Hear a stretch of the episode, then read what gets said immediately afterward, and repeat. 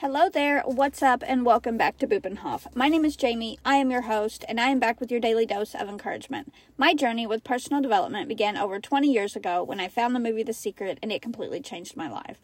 I believe with a few mindset shifts and these little golden nuggets that I share with you each day, you too can change your life for the better. I really hope that today's pep talk inspires you to go after the life you deserve. So let's get started. Number one, it shall be done to you according to your faith. Matthew 9:29.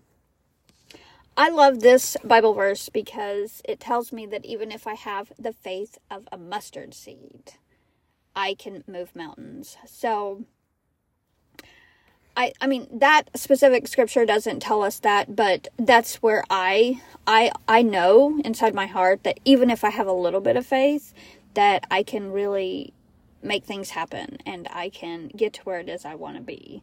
And, you know, sometimes God takes us on a different kind of route than what we're expecting.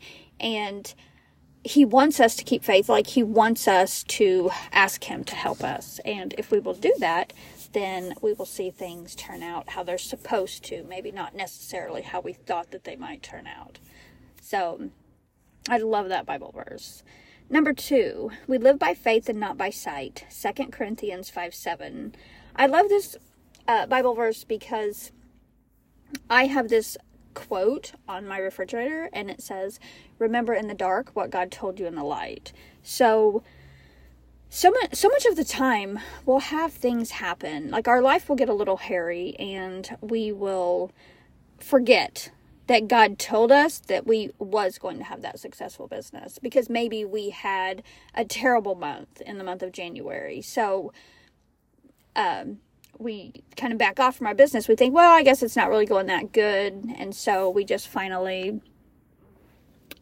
decide that, you know, maybe it's just not going so well. But we forget that when things were going really well, that God told us that that was our purpose and that we was supposed to be doing that.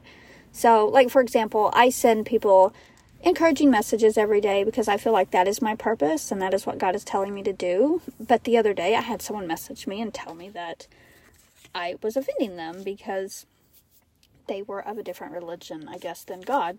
So I thought to myself, that little ounce, just that one criticism, I guess you could call it. I don't know exactly what you call it, but she just was uncomfortable with me sending her God filled messages.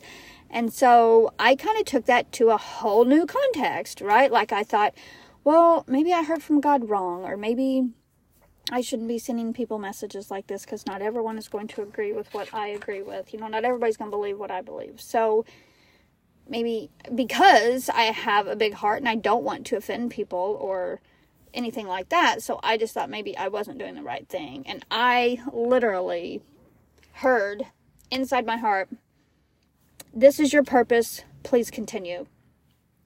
So I had to go back and look at all the messages from where I had sent people messages, and I had to go back and look at those messages and see where almost every single day that I send someone messages, or I send out all these messages, um, someone almost always messages me every single day back and said, Hey, I really needed that. Thank you.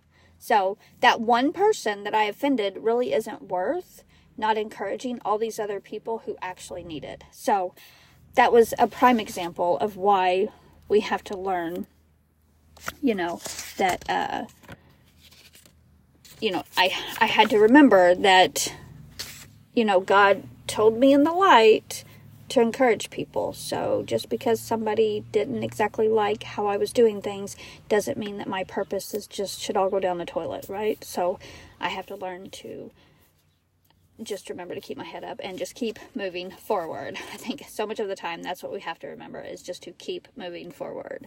Number 3, the Lord is close to the brokenhearted and save saves those who are crushed in spirit. Psalm 34, 17 through 19.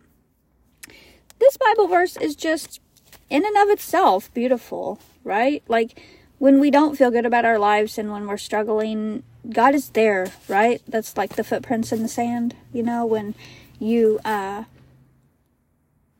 are having a hard time, that's when He carries you. So that's when you're supposed to look to Him the most. So I think that's all I have for you today. So as you go about your day, please remember you are amazing, talented, and you deserve a great life. Period. And until then, I'll be here cheering you on at Bupenhof. So be beautiful, be yourself, and I'll talk to you later. Have a great day.